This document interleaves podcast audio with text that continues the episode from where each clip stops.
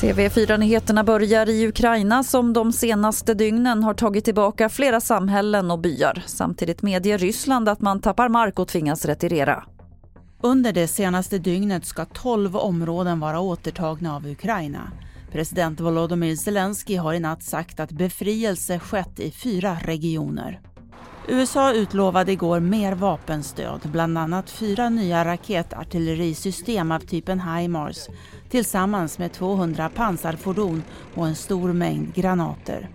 Ryssland har medgett att man retirerat. Reporter här var Ritva Rönnberg. Minst fyra personer har dött och flera saknas efter att en lavin gått högt uppe i Himalaya, det rapporterar BBC. En grupp på runt 40 bergsbestigare var ute och övade navigering när olyckan hände och man tror att flera fortfarande kan vara instängda. Åtta personer ska ha räddats. Polisen har fortfarande inte gripit någon misstänkt efter skottlossningen i Skarpnäck i södra Stockholm igår kväll. En kvinna ska ha skadats lindrigt i skjutningen men enligt polisen tyder det mesta på att hon inte var måltavla för skottlossningen utan bara råkade komma i vägen.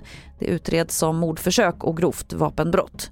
Fler nyheter finns på tv4.se. Jag heter Lotta Wall.